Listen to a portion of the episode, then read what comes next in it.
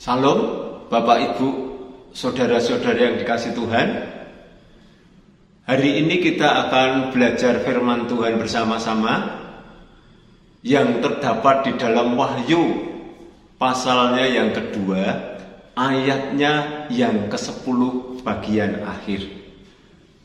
Saya akan bacakan Hendaklah engkau setia sampai mati Aku akan mengaruniakan mahkota kehidupan Bapak Ibu Firman ini menegaskan kepada kita semua orang-orang yang percaya kepada Tuhan supaya kita tetap setia sampai akhir. Apa pun yang terjadi dalam hidup kita, mari kita tetap setia sampai akhir. Baik ada tantangan, ada masalah, ada persoalan dalam hidup kita, tetapkan hati kita tetap percaya, tetap mengasihi Tuhan. Ya. Bapak Ibu, banyak contoh di dalam Alkitab orang-orang yang tetap setia kepada Tuhan. Meskipun dalam tantangan, meskipun dalam cobaan yang luar biasa, ada aniaya, dia tetap percaya pada Tuhan. Bapak Ibu, saudara-saudara kasih Tuhan, kita bisa lihat contoh di dalam perjanjian lama kisahnya Sadrah, Mesak dan Abednego.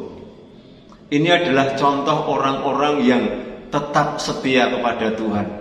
Dia tidak mem memuja ataupun menyembah Allah lain.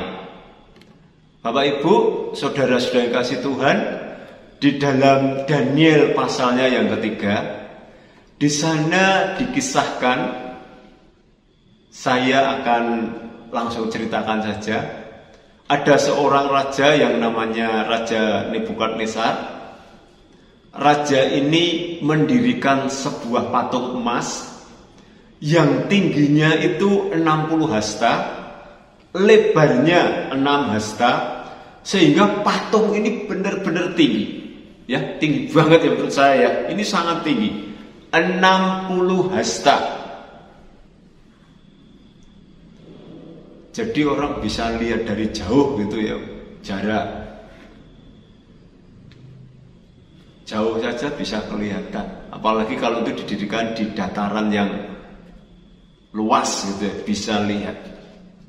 Nah waktu itu raja membuat ya ketetapan bahwa semua orang harus memuja dan menyembah patung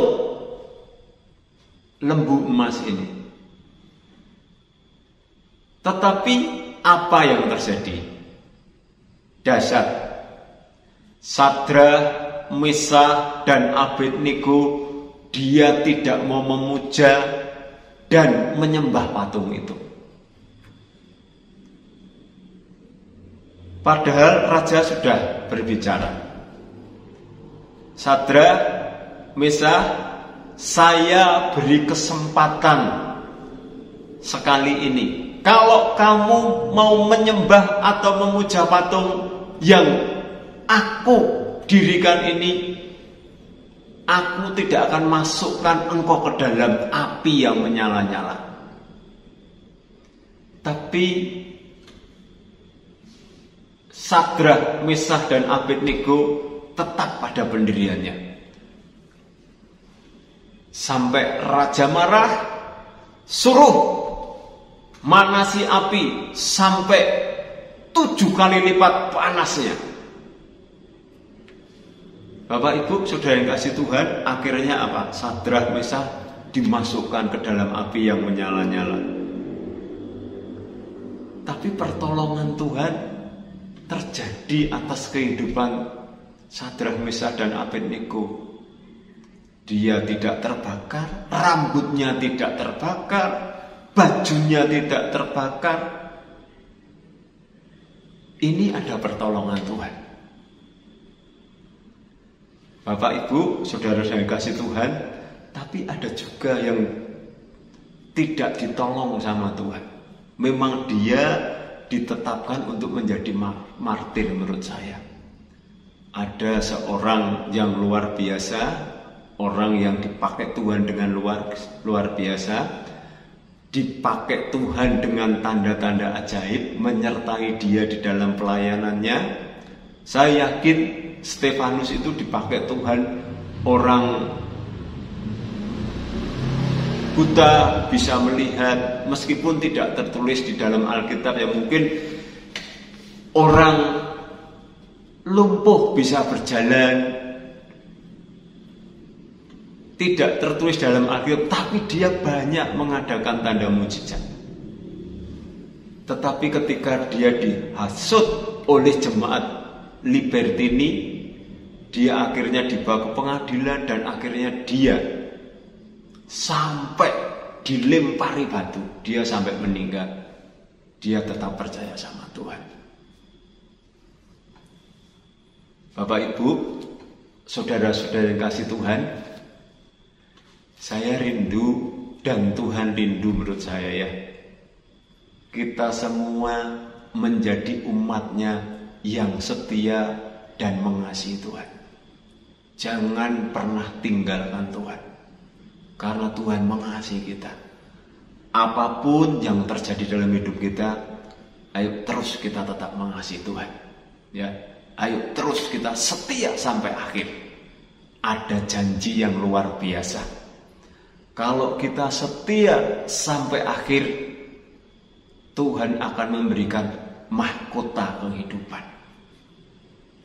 Ya, Bapak Ibu, sekarang ini saya melihat banyak sekali ya kekristenan itu istilah dihina dianggap agama yang sesat. Makanya sekarang ada pelayanan apologetika menjawab orang Kristen menjawab. Pertanyaan orang-orang orang-orang di luar Kristen mengenai kekristenan. Nah, kita sebagai anak-anak Tuhan, kalau kita ini disudutkan, kalau kita ini dianggap sesat, kalau kita ini dianggap agama yang salah, saya mau beritahu Bapak Ibu Saudara semua. Baca firman Tuhan, dalami firman Tuhan terus dan terus setia sama Tuhan. Janji Tuhan ya dan amin.